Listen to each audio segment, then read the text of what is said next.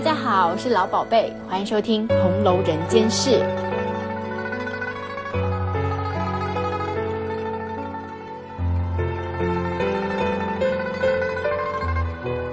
今天这一期呢，是一个轻松愉快的《红楼梦》游戏时间。我觉得这算是一期我们的综艺节目的小小尝试吧。为什么会有这个尝试呢？起因是在于我们在想，如果要说服一个没有读过《红楼梦》的人去读这本书，那你要怎么办？这个问题一抛给我，我就会卡住、诶，哎，就是我很难巧舌如簧的去去安利他，我可能只会说。你去看吧，太好看了，真的很不错。你看了就会知道它很好看，你一定要去看，就很干啊呐、所以我们就想说，要不要以一个轻松愉快的游戏方式来介绍这本书，来讲这本书的内容？那怎么办呢？我觉得玩游戏是一个很好的方法，所以我们今天呢就决定以海龟汤的这个游戏的形式来做这样一期快乐的节目。在开始之前，我先来介绍一下海龟汤这个游戏。这个游戏呢是一个猜谜游戏，这个规则是一开始呢是由出题者给予一个不完整的故事，然后答题者呢通过提问问题来还原故事。作为出题者，他只能回答是不是或者与此无关。然后我在小某书上有搜到说“海龟汤”一词呢，是出自于一个同名故事。那第一碗汤呢，就是根据这个真实事件改编而成，所以呢，我们也会称呼这个题目叫做汤面，答案就是汤底。进行到第几道题就是第几碗汤。进行游戏呢，就像喝汤一样，不断的推测线索，一口一口喝到碗底。这个游戏本身就是一个依靠脑洞还有发散思维这样的游戏，本质上呢也算是一个回合式的答复游戏吧，并不是一个需要那种苦思冥想的那种猜谜游戏，所以就是蛮乐的那一种。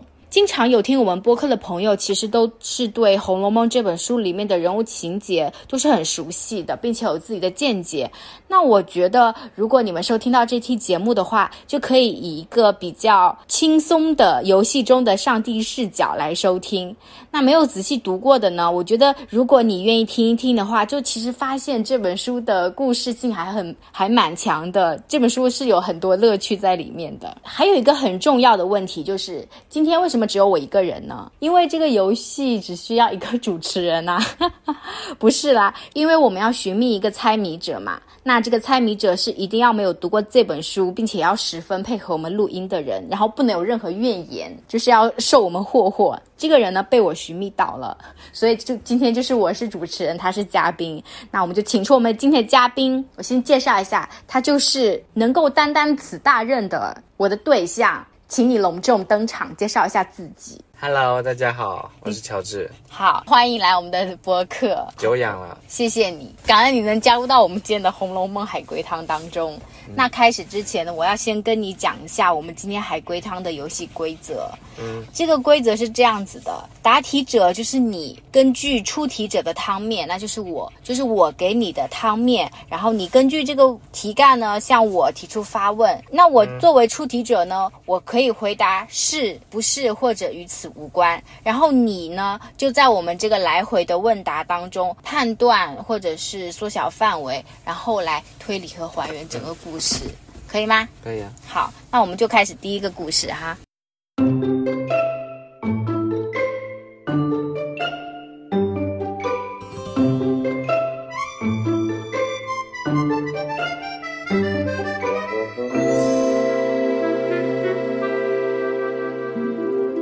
第一个汤面是，这个故事是这样子的，这碗汤的汤面是这样子的。宝玉呢，为了金钏儿这个一个香雪润金丹，香金钏儿吃了这个丹之后呢，过了几天，金钏儿就死了。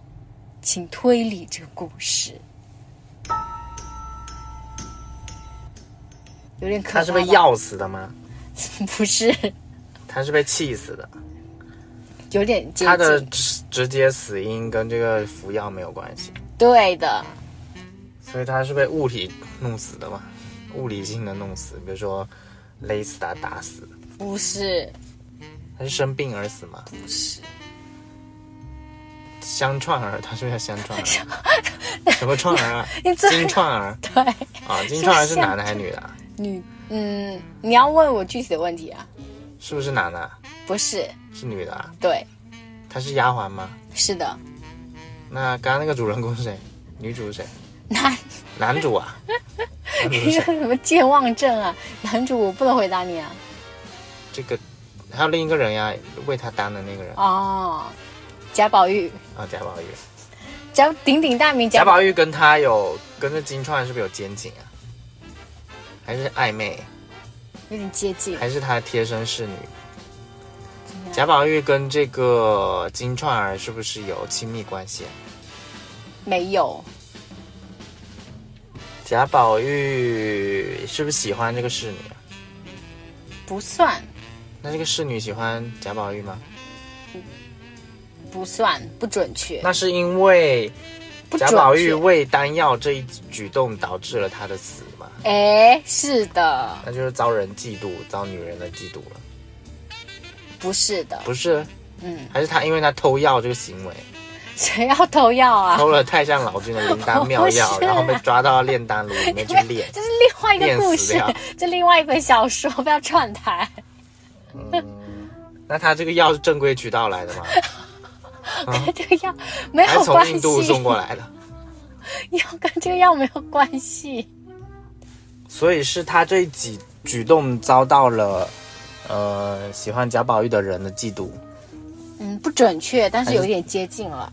遭到别人的非议，嗯，也是接近了。是是是遭到了情敌吗？是遭到啊，不是是遭到了喜欢贾宝玉的人的，不是，是遭到了贾宝玉的长辈，对的，那就哎，贾母喽、他有其他长辈，啊，还有家长辈啊，贾父、 不是，贾平凹、不要乱讲人家，甲壳 虫、Beatles，停止。哎、等一下，我我这里先括号一下，你是不是连贾母她具体是跟贾宝玉有什么关系还搞不清楚？他是他 grandma，啊啊，哎，那你还是有一点常识的嘛。那他 grandma 我知道，他是贾母，他是一家之长。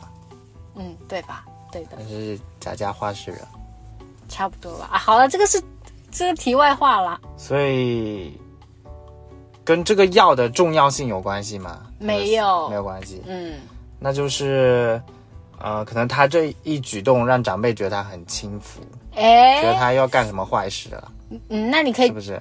嗯，觉得对他的已经行为举很动接很近了，很低贱，很下贱，就是为了一个侍女或者婢女，他就干这种事，嗯，重点放放错了，但是也很接近，或者是女偷药这个行为，就是他天天沉迷于这种女色，是不是？长辈觉得他天天沉迷于女色。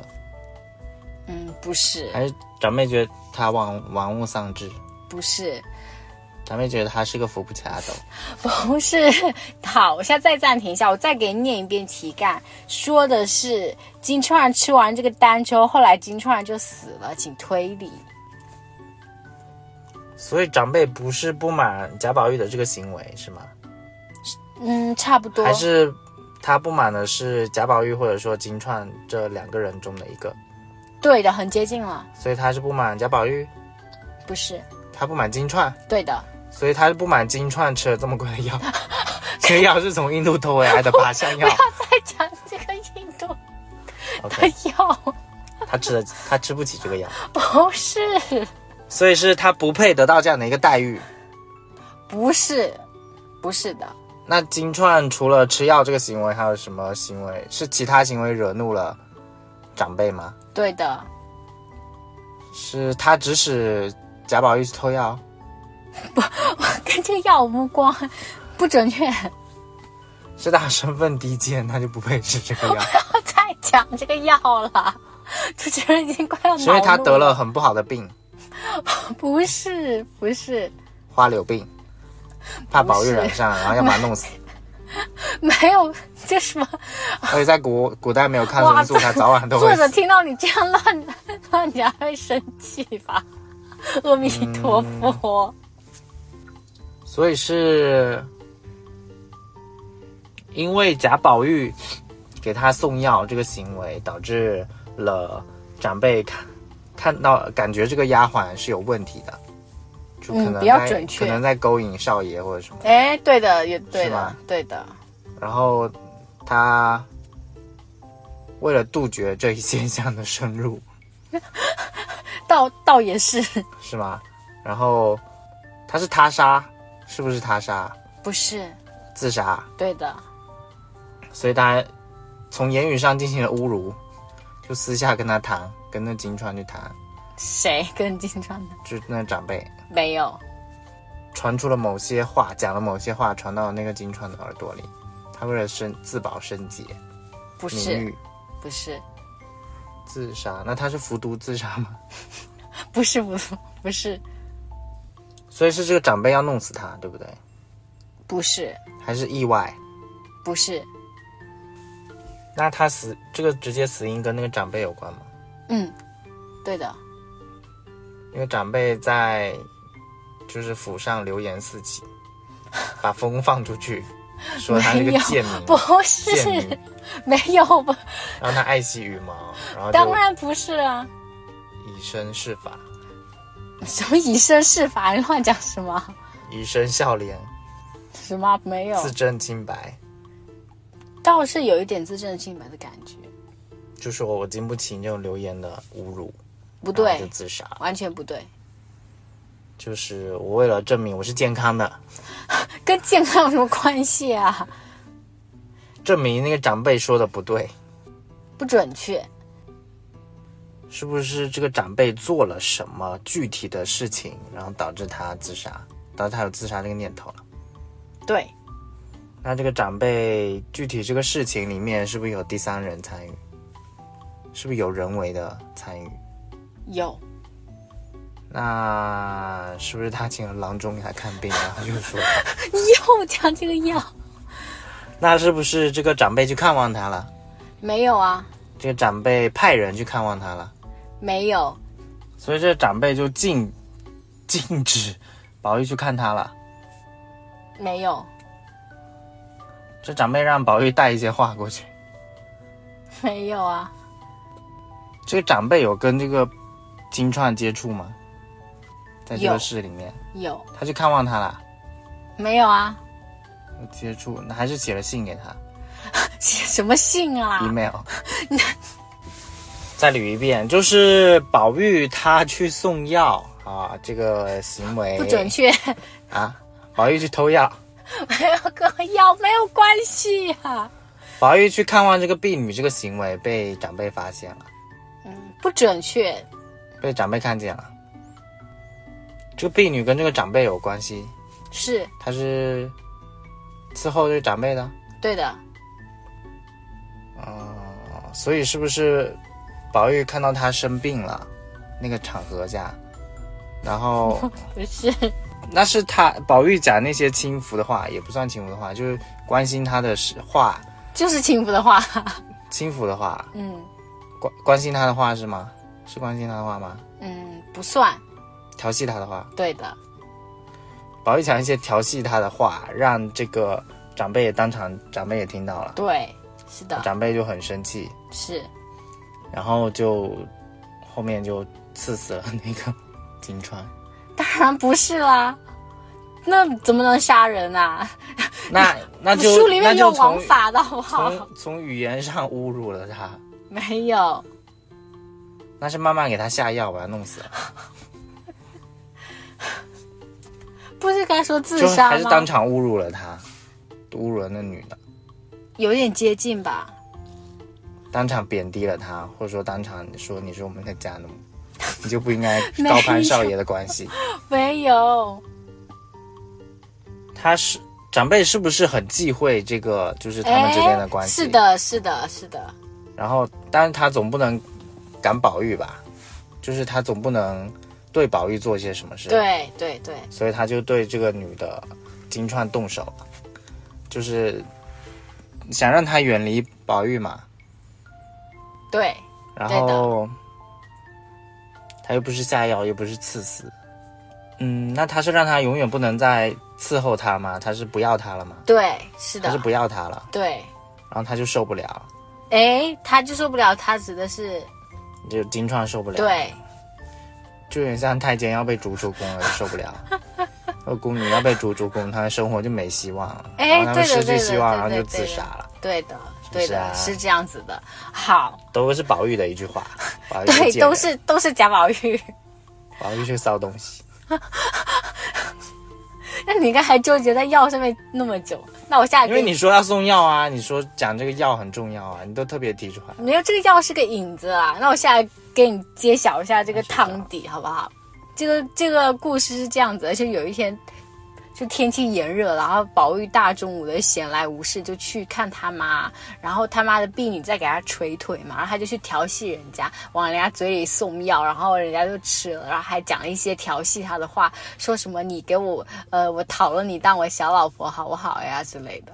然后这个婢女金钏呢，也跟他就有来有往的来讲说什么，那你要去讨别人啊，你要去哪个屋里讨谁讨谁，来然后调情啊对类似这种调情的东西，在长辈面前调情，对他长辈那时候在睡觉嘛，然后后来他长辈就突然翻腾起来，就很生气，就很生气，因为这个事情在当时是很不道德的事情。这个事情叫淫辱母婢，就是你对母亲的婢女去去去这样，他其实是非常不道德，有点乱伦的意思，有一点点接近。所以他母亲非常生气，很很很气这种不道德的事情，然后一气之下就把他这个伺候这么多年的丫丫鬟金钏就逐出府去了，他就觉得说非常的嗯羞愧，嗯，然后又觉得说其实没有那么严重，反正之类的，然后他就自杀了。然后宝玉呢，当时他逐出府去大骂他之后呢，宝玉就溜了， 宝玉这个狗东西，他就溜了。渣男。对，他就溜了，去别人去别的地方逛了。然后后来金钏儿就就自杀了，就是这么一个怎么死悲啊伤的故事。自杀，投井，头巾对，投井自杀了，这算是一个悲伤的故事吧？太可怕啦！宝玉的风流债的一笔，对呀、诶你是发现这里面有其实一节一节小故事还挺有趣的，对不对？是啊，好就吧可以，写个 PDF。什么 PDF 啊？你是说那种 江湖微信上流传的那种啊？渣男 PDF。好，那这碗汤就到此结束。好，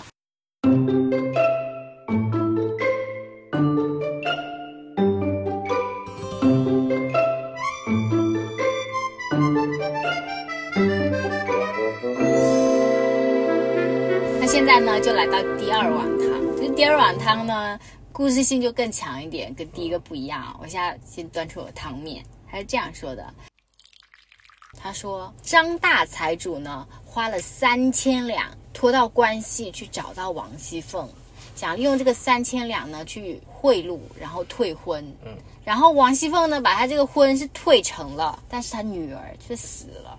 请问他的女儿是怎么死的？他女儿是自杀吗？对原本这个婚姻是两情相悦的嘛，对，那他们死是殉情吗？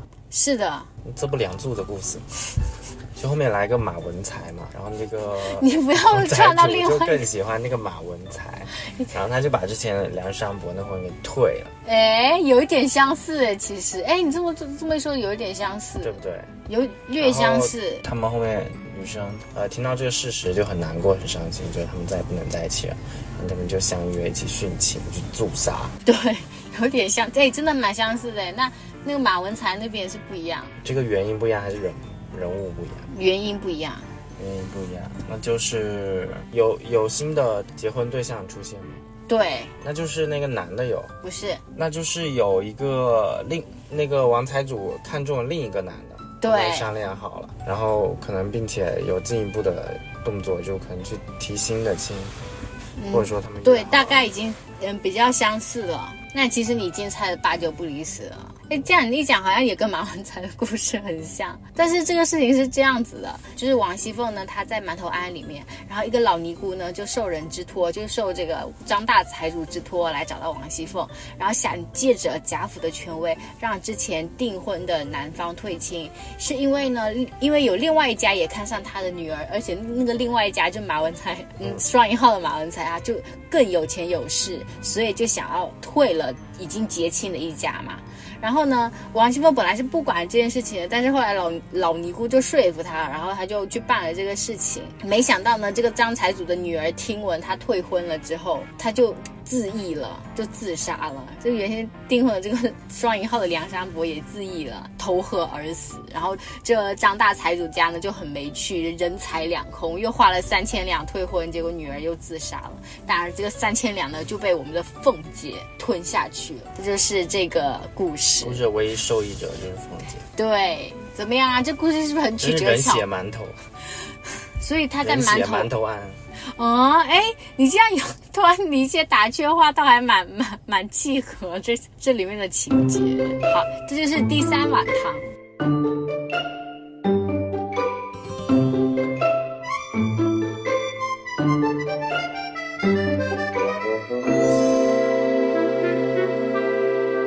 好，我现在来到了第三碗汤。那这个汤的汤面是这样子：平儿呢跟着王熙凤出了生日宴后，却被王熙凤打了，这是为什么？请推理。平儿是王熙凤的丫鬟嘛，对的。哎，你越来越上道哎。 跟着嘛，你不是说跟着嘛，嗯，不然是狗嘛，不能这样子。 是长辈的生日宴吗？不是，平辈的生日宴，孩子的生日宴，还是个不相关的、不重要不的是角色的生日宴？不是，是王熙凤生日宴，对，所以平儿在生日宴上做了一些出格的事情。不是，平儿没有包份子钱给他，当然不是，平儿不是因为做错事而被打吗？不是是，平儿原来关系跟王熙凤好吗？不能问这种，就是我就具体是不回是答你好的的问题。是本的，身这个主仆关系是是个好的的主仆关系，那他日常会打骂他吗？不会，所以他是触碰到了，嗯，王熙凤的一些雷区。不是， 那是平儿在生日宴上跳了惊鸿舞，不是， 平儿不是甄嬛。所以我现在陷入一个平儿因错受罚的误区。平是儿的是不是？嗯，他们是不是演了一场戏，打他的戏？不是，平儿在他生日宴上跟熙凤喜欢的人眉来眼去，不是，题干说的是，平儿是跟着王熙凤出了这个生日宴后，被王熙凤打了。平儿是不是做了什么事被误会了？不是，平儿是因别人的错，然后他受罚了，戴罪受罚。哎，有一点近似。还是王熙凤因为其他什么事拿平儿撒气？哎哎哎，对的，是的，哎哎哎！ 所以她是生日宴上的风头被人抢走了吗？不是。还是说她的情敌，因为她的情敌，然后她就很生气？哎，因有为一她的点，情敌做了什么事情，然后导致王熙凤很生气？这个很对，很很相似。 那情敌不就是林黛玉吗？不要乱 乱搞人物关系啊 你不要乱讲，不是。我以 为，我以为女不，能随便抓一个我以为女名字二一来定是讨厌女一的呀。不是这个，他们两个没有关系，不要乱抓一个人名，就是。 OK，那是因为黛玉吗？不是，这个不重要，就那个人名不重要。那就是生日宴上被人抢了风头，不是啊，这个事情的起因跟她的生日礼物有关系。不是，嗯，是不是因为那个情敌在他生日宴上，呃，假惺惺的对他，让他很不爽？不是，是不是因为这个情敌在他生日宴上让他出丑，不是，是跟情敌有关对吧？对，是因为这个情敌在宴上跟他的喜欢的人举止亲昵，不是，嗯，有一点点类似，非常，但是不准确，这个情敌在不在这个宴会上呢？不在，不在，他还那么生气，那就是情敌送来了什么东西让他很不爽。不是，这个情敌拖来了什么话让他们说？也不是，我再念一遍这个题干，他是说平儿跟着王熙凤出了这个生日宴会后，却被王熙凤打了。题干所以是这这样个的，情敌跟平儿说了什么吗？跟平儿有接触吗？有有有，所以是情敌跟平儿有发生了其他的事情，导致他觉得平儿是背叛了他，不是还是平儿替这个情敌说了话？没有平儿替这个情敌递了东西，没有平儿有没有替他做事啊？替这个情敌做事？没有那平儿在这个事情里面跟这个情敌有没有关系啊？没有，现在有一些有用的信息，就是这个故事是跟王熙凤的情敌有关系的，可能是王熙凤情敌做了一些事情，惹恼了她，惹对怒了她，然是后的让她在她生日宴上，啊，生日宴结束之后，她这个气消不下去，然后拿平儿出了气。有一点类似了，有一点类似了，有点接近那个故事的那个脉络。那就生日宴后发对生了一些事情，是的，对，没错，生日宴后，那个情敌阴阳他，没有，嗯嗯，你这倒是有一点接近，有一点接近，情敌讽刺他年龄，不 是情敌说他办的东西很寒酸，不是，你这倒是有一点接近哎， 阴阳他，那就是情敌说了一些话惹他不高兴，对，就是，那这个话是跟生日宴有关吗？无关，无关，那干嘛要在生日宴后打他？对啊，这就是这这个很重要，为什么要在生日宴后打他？这个很重要，所以他是生日宴后才听到这些话吗？是的，如果是结束后才发生这件事，那肯定是平儿传了这些话喽。嗯，跟平儿没有关系，不太重要那，就是通过别人听到的，西凤是通过别人听到这些话吗？不是，在房外听到的，自己听到的对对，是的，听到了一些哎这个阴很阳重要啊、讥讽阴阳他的话，对我刚才说那个基本一样比较接近了，是的，那个然画后他面就比较气消呼之欲出，然后他气就是他就是结束后听到嘛，路过某个房间，嗯，有一点接近了，还是类似于在门外听到之类的，对，差不多，在门外听到这些不利于他的话，然后他就气不打一处来，然后结束后就拿着自己的丫鬟出气，嗯，有一点接近，有点接近，但还不准确，哪里接近了？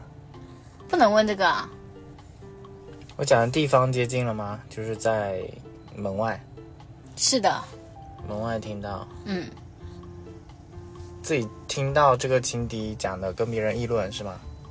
是情敌是在屋里跟别人议论的吗？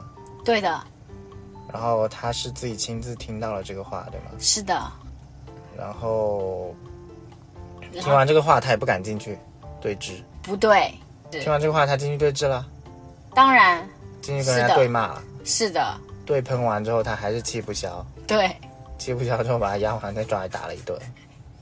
有点已经就是你叙述的这个都已经百分之八十了。有一点接近，已经快快要还原故事，但是还没有。那就是没吵过，嗯，不可能没吵过呀，是不是没有吵过对面那个人？不是，他吵赢了，当然他吵赢了，然后大摇大摆的出来了。没有在摇的摆，不是的，他吵赢了，气呼呼的出来了，嗯，接近所以他不是气不消而打他，是不是气没有消，余怒未消，然后抓来再打？是的，是算是接近吧，是余怒未消是吧？是因为余怒未消而打他，嗯，有点接近，所以在吵架的这个场所里面有有不只有两个人，对不对？不只有西凤平儿，呃，不只有三个人，不只有平儿、西凤，还有那个情敌，对不对？还有对另外的人，对，另外还有一个人，嗯，啊另外还有两个人，接近，开始是一个人，后面围观的人越来越多，可以这么说，然后他下不来台，也可对，可以也可以这么说。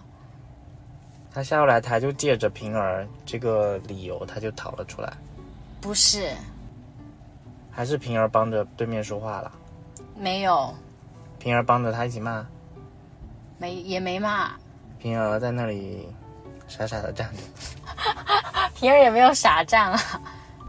那情敌一定是讲他的生日宴不好的话呀，跟生日宴有关系吗不？，没有，那情敌就是在讲他的坏话，是他的， diss 王熙凤这个人。对，也算 diss 他吧。那进来那个人有站队吗？什我么们进站哪来一的人边？后面进来的人。也不算站队吧？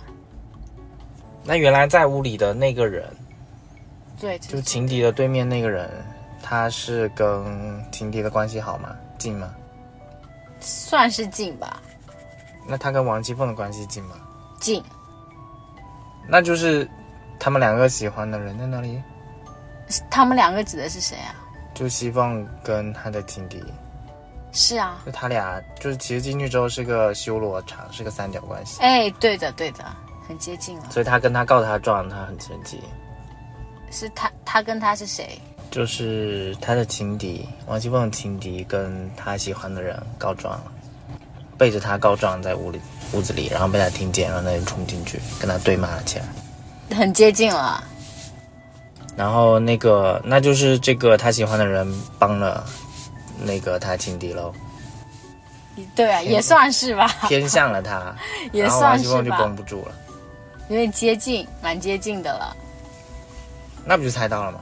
那我现在我觉得你你已经，因为你不熟悉这个人物关系嘛，就是其实你都不知道王熙凤她在里面具体是一个怎么样的角色地位，她的背景你也搞不清楚对。但你现在嗯仔细的从你刚才前面到后面还原一下，你觉得这个故事大概是怎么样的？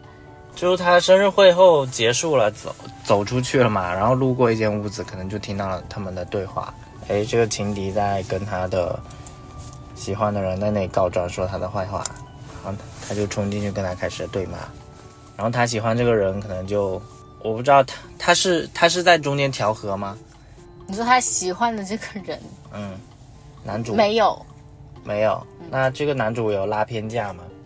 有他拉偏架是偏向于就是王熙凤的情敌，算是吧，所以他是因为他拉拉偏架，就更偏向于他，或者说帮他讲了一些话，然后导致他非常王熙凤非常的生气，有点相似但不准确。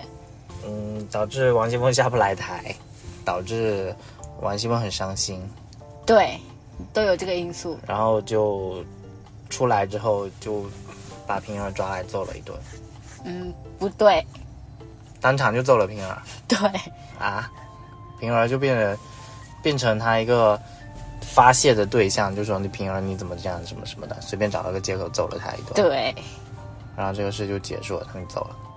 然后但并没有结束啦，然后王熙凤就借由这个理由揍了平儿。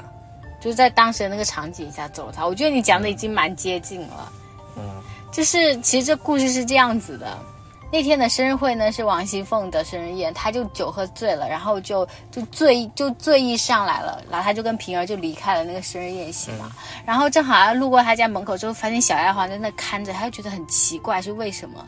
然后走过去呢，就发现小丫小丫头跑了，于是呢，她就顺把那个小丫头抓来审问了一顿，发现是她老公跟那个她的情敌两个人在偷腥，正在这个兴头上的时候呢，就被她给抓到了。抓到之后呢，她就听到她那个她的情敌，你就刚才说的那个人，他在说她的坏话，就说她是个母夜叉，说要把她给又给她弄死，然后把这个平儿扶正了。然后他就听到这个就非常生气，然后就冲进去，然后狂打了一阵那个他的情敌，也狂打她的老公。 完了之后，在这个场面混乱之下，他也拿着瓶儿出气。然后大家看的他们动静闹得这么大，又冲进来就拉架呀、什么。王熙凤呢又趁机呢去贾母那边告状，哭哭啼啼的告状。然后她老公呢，因为也很生气，给她弄得下下不来台，还夫妻间大吵架，还拿着把剑，然后冲到那个她呃贾母的屋子里面，说要把她老婆给杀了。 这这么一场大闹剧，这就是这个汤迪。这很难推出来、哎因为中间关系太复杂了，还有涉及到具体的一些你干嘛？你在具质体的一疑？些动作，你在质疑出题者吗？没办法，就是讲到那么的细致，颗粒度那么细。那就那比现如在怀说疑，，比如说，谁知道他们在里面干嘛，对不对？那你可以推出来，你可以问我啊，你就展开你的脑洞，大胆的想象啊。但这故事是不是很有趣？还可以吧，还可以，你不要，你请说真心 话家长里短。啊！这可是个大章节，这个这就生活中的很大的波澜。这就是会上抖音热门的一些家长里 短。行吧，是吧？ 好，那这他们是什么地方呢？他们生活在什么地方？嗯北京吗？其实作者没有明确详说啦，作者当时的背景可能是北京，但是你能看书中有出现很多关于一些南京那边的风物这样子。可能就写香港的狗仔会写的，某一些贵族的家庭，然后被狗仔拍到这些鸡飞狗跳的事情，然后刊登在什么一周刊的那个封面。你说什么大观园头版对啊头条、是吧？贾某，她老公是不是姓贾？当然啦，就是贾某被打 呗，贾某偷腥小三被打，他没有被打、那就是被捉，捉奸在床，对然后正正宫你不要做什前来大么，闹，你不要再弄假装什么那个像赶狗仔然后了那。个封面就是不 要王停熙止，凤拿着东西要打 人，特写给到他手上，有一哎我个鸡毛掸子，哎，你别这么说，你这么说，我到脑海中真的有画面了，就想到那个八七版《红 楼梦》，就是王熙凤去打她老公的那一部分。嗯，然后就贾母出面调和，对，哎，对对的，对的，后续故事发展是这样子的。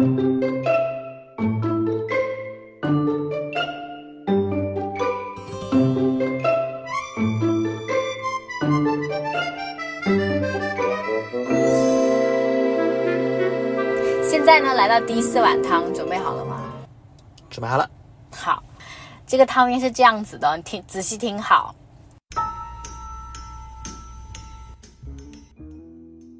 假设呢，他原来想要娶他母亲贾母的大丫头叫鸳鸯做小妾，然后呢，最后却娶了十七岁的嫣红。然后我的问题是，这期间发生了什么事，使得原本的鸳鸯变为了嫣红？鸳鸯大还是嫣红大？你的鸳鸯和嫣红差不多大，假设是真的喜欢嫣红吗？不是，假设是真的喜欢哎鸳鸯吗？也不是，也不是，嫣红会更讨贾母喜欢吗？不会。鸳鸯会更讨贾母喜欢吗？是的，那贾母是不是后面不不喜欢贾赦了？对，哎， 有点上道嘛。那可能就呼之欲出了，就是贾母一定是位高权重的一个贾府里面的怎么讲，叫家母一类的人吧。然后她一定，如果你能娶到她最宠幸的丫鬟，那一定说明代表了什么，她可能喜欢你，或者说未来你可能是一个继承人啊，或者说怎么样的一个感觉，是吧？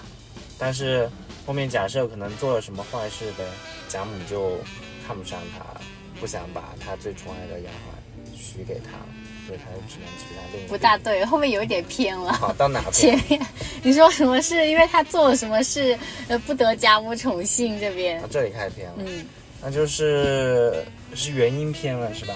对，贾母跟贾赦是姐弟关系吗？不是，他们都姓贾，那也有别的关系啊。贾母跟贾贾母不一定姓贾，贾，哎，类似于什么刘妈妈、陈妈妈这种。对啊，啊、他们是母子关系吗？对，那就是，那母子为什么要娶俩丫鬟？那他要娶他的大丫头是贾母许给他的吗？不是许诺的吗？不是，是贾贾赦一厢情愿。对，那那个鸳鸯，鸳鸯是不喜欢贾赦的，对吧？对，鸳鸯就听命于贾母，对不对？贾母让他许给谁，就让他许给谁。嗯，也可以这么说吧，那也不准确。他就是想入非非而已。想入非非，对，算是想要菲菲。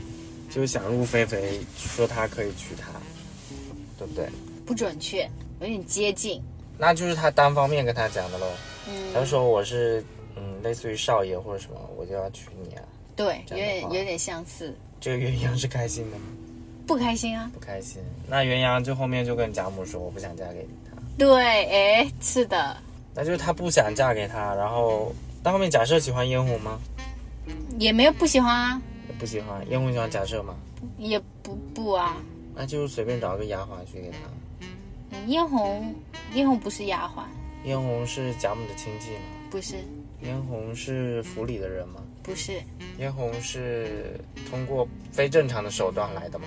是，就类似于赎啊、买呀、这样的，对就头上有个结草，对， 对啊是，不是？是啊，所以他在哪里把它赎来的？在街头这不重要，不重要，对，反正后面那是贾母把它买来的，不还是，是假设？是对，就假假设心灰意冷，然后去买了个丫鬟去，倒也没有这买么了个人真心啊，心灰意冷，他就是他得不到她，然后他就赶紧，他就马上娶了另外一个人。对对，是的。那大概这个故事，我觉得你也描述了七八分了吧？那我先跟你讲下这个人物关系，就是假设是贾母的，就是贾母时代剧的大儿子嘛。然后他呢，年纪已经一大把，他就想求娶他母亲贾母的大丫鬟。不仅呢是因为他好色，还是因为呢这个大丫鬟其实在贾府中，她有负责看护贾母的一些财产。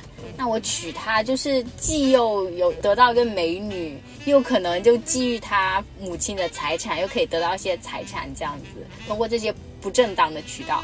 但是呢，这个鸳鸯就决意不肯嘛，然后这个鸳鸯就去跟贾母告状，然后这个主意呢就被贾母喝退了，就没有成功。最后呢，这个贾赦呢就派人四处去寻觅。最后，十七岁的嫣红被八百两卖入了贾府，代替了原来的这个鸳鸯小妾的位位置，做了小妾这样子。怎么样啊？你会觉得其实《红楼梦》里的故事还蛮有趣的，故事性蛮强， 增加一些阅读趣味。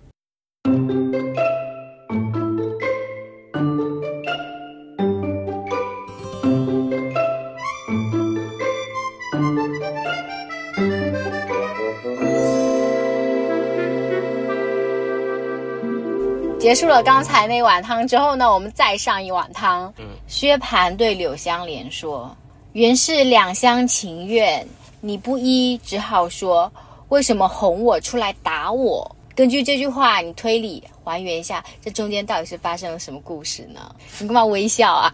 你先给我讲一下人物关系。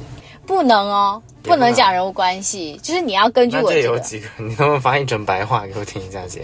好，薛蟠这是人物一，对柳湘莲人物二说，原是两厢情愿，就原来是本来就是我们两两厢情愿嘛。嗯那你却不依，那你不依，那你就只好你就说就可以了。你为什么先哄我出来，然后再来打我呢？真的打他吗？然后请推理，然后现在开始了，他对是吧真的打他吗？是的，他们两个都是女的吗？ 不是 他们两个是情侣吗？不是他们两个有奸情吗？没有。那你刚才那个方向有对哦，就是问他们的性别，他们是一男一女吗？不是。啊，他们两个男的啊，对，他们是亲戚关系吗？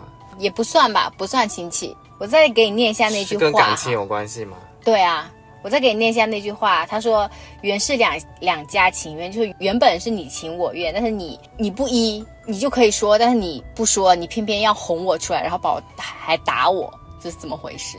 所以他们是他们之外，是不是还有个第三者？没有，那他们是因为钱吗？啊，是感情问题啊。所以他们原本他们的在一起受世俗的限制吗？不，是，没有，他们又没有第三人插足他们，所以他们是当着别人面做了什么事，对不对？没有，也没有。嗯，那他是从一个私密的空间走到了一个公共的空间吗？算是对，私密的空间里面有其他人吗？有有一个人啊，不止有两个人啊，一个聚会吧？一个聚会，一哎个我 party，、是吗？是那是一个家族的 party 吗？不算是？不算是，是一个下午茶这样的聚会嘛，休闲一点的聚会，就大家坐在一不是起唠，嗑不是，不是，是一个相亲会吗？不是啊，他们是，他们又不是亲戚，他们是不是亲戚关系？他们不是，他们是朋友关系吗？对，他们是就那种纯友谊的朋友吗？那就看谁是这么想了。啊？那是那个男的对 那个男有意思吗？你说哪个男对哪个男？薛，对他们龙阳之癖呀、啊对啊呀、所以他们他们应该是在某一个聚会上，然后他对他表露出了一些亲昵的举动，对，然后那个另一个男二就 say no，他说不行，是不是？不是还是那个男的欣然接受了。这句话男是啊二欣然接受原是两家情愿，你不依就说为什么要哄我出来打我？嗯就是现场现场他也没有说什么，接受了。结果出那个男二越想越气，就把他叫哄他出来，然后把他揍了一下，对泄恨。对，这个故事你复述的很对。那我现在来揭秘一下汤底，就是说薛蟠呢看柳湘莲她生的好看，就以为她可以调戏大搞这种同性之爱嘛。结果呢，这个柳湘莲呢，她就是很看不惯这些没脸没皮的事情，她就假意答应他，哄他从聚会上出来，来到城外，然后狂揍他，扇他巴掌。还要到城外，对这么远吗？对，往城市边缘开。是的，看来他是觉得很很丢脸，没脸没皮，所以才跑那么远。不是啊，他要到远地方打他，狂揍他，然后他还用马鞭打他，逼他喝地上的脏水，然后最后，那姓薛的打不过他，当然还啊是，受他凌辱而已。姓薛一刚开始嘴巴嘴硬啊，还然后后来被被柳湘莲打的没法，然后就跪地求饶那这种。哎柳湘莲不是生的好吗？不应该是个小白脸吗？是啊，真的他缺一个这么刚烈的人呢。就是在聚会上，人就是看他们俩不见了，然后出城一直去找他们才找到，然后就发现柳湘莲不见了，然后这个薛蟠就被打得像一个猪头。那这那这意义在哪？还不是被大家知道了？他就是要教训他，他就是看不惯这些，他这个人就是其实有一种仗剑走天涯啊的那种感他觉。是个白皮体育生。你这个可以放吗？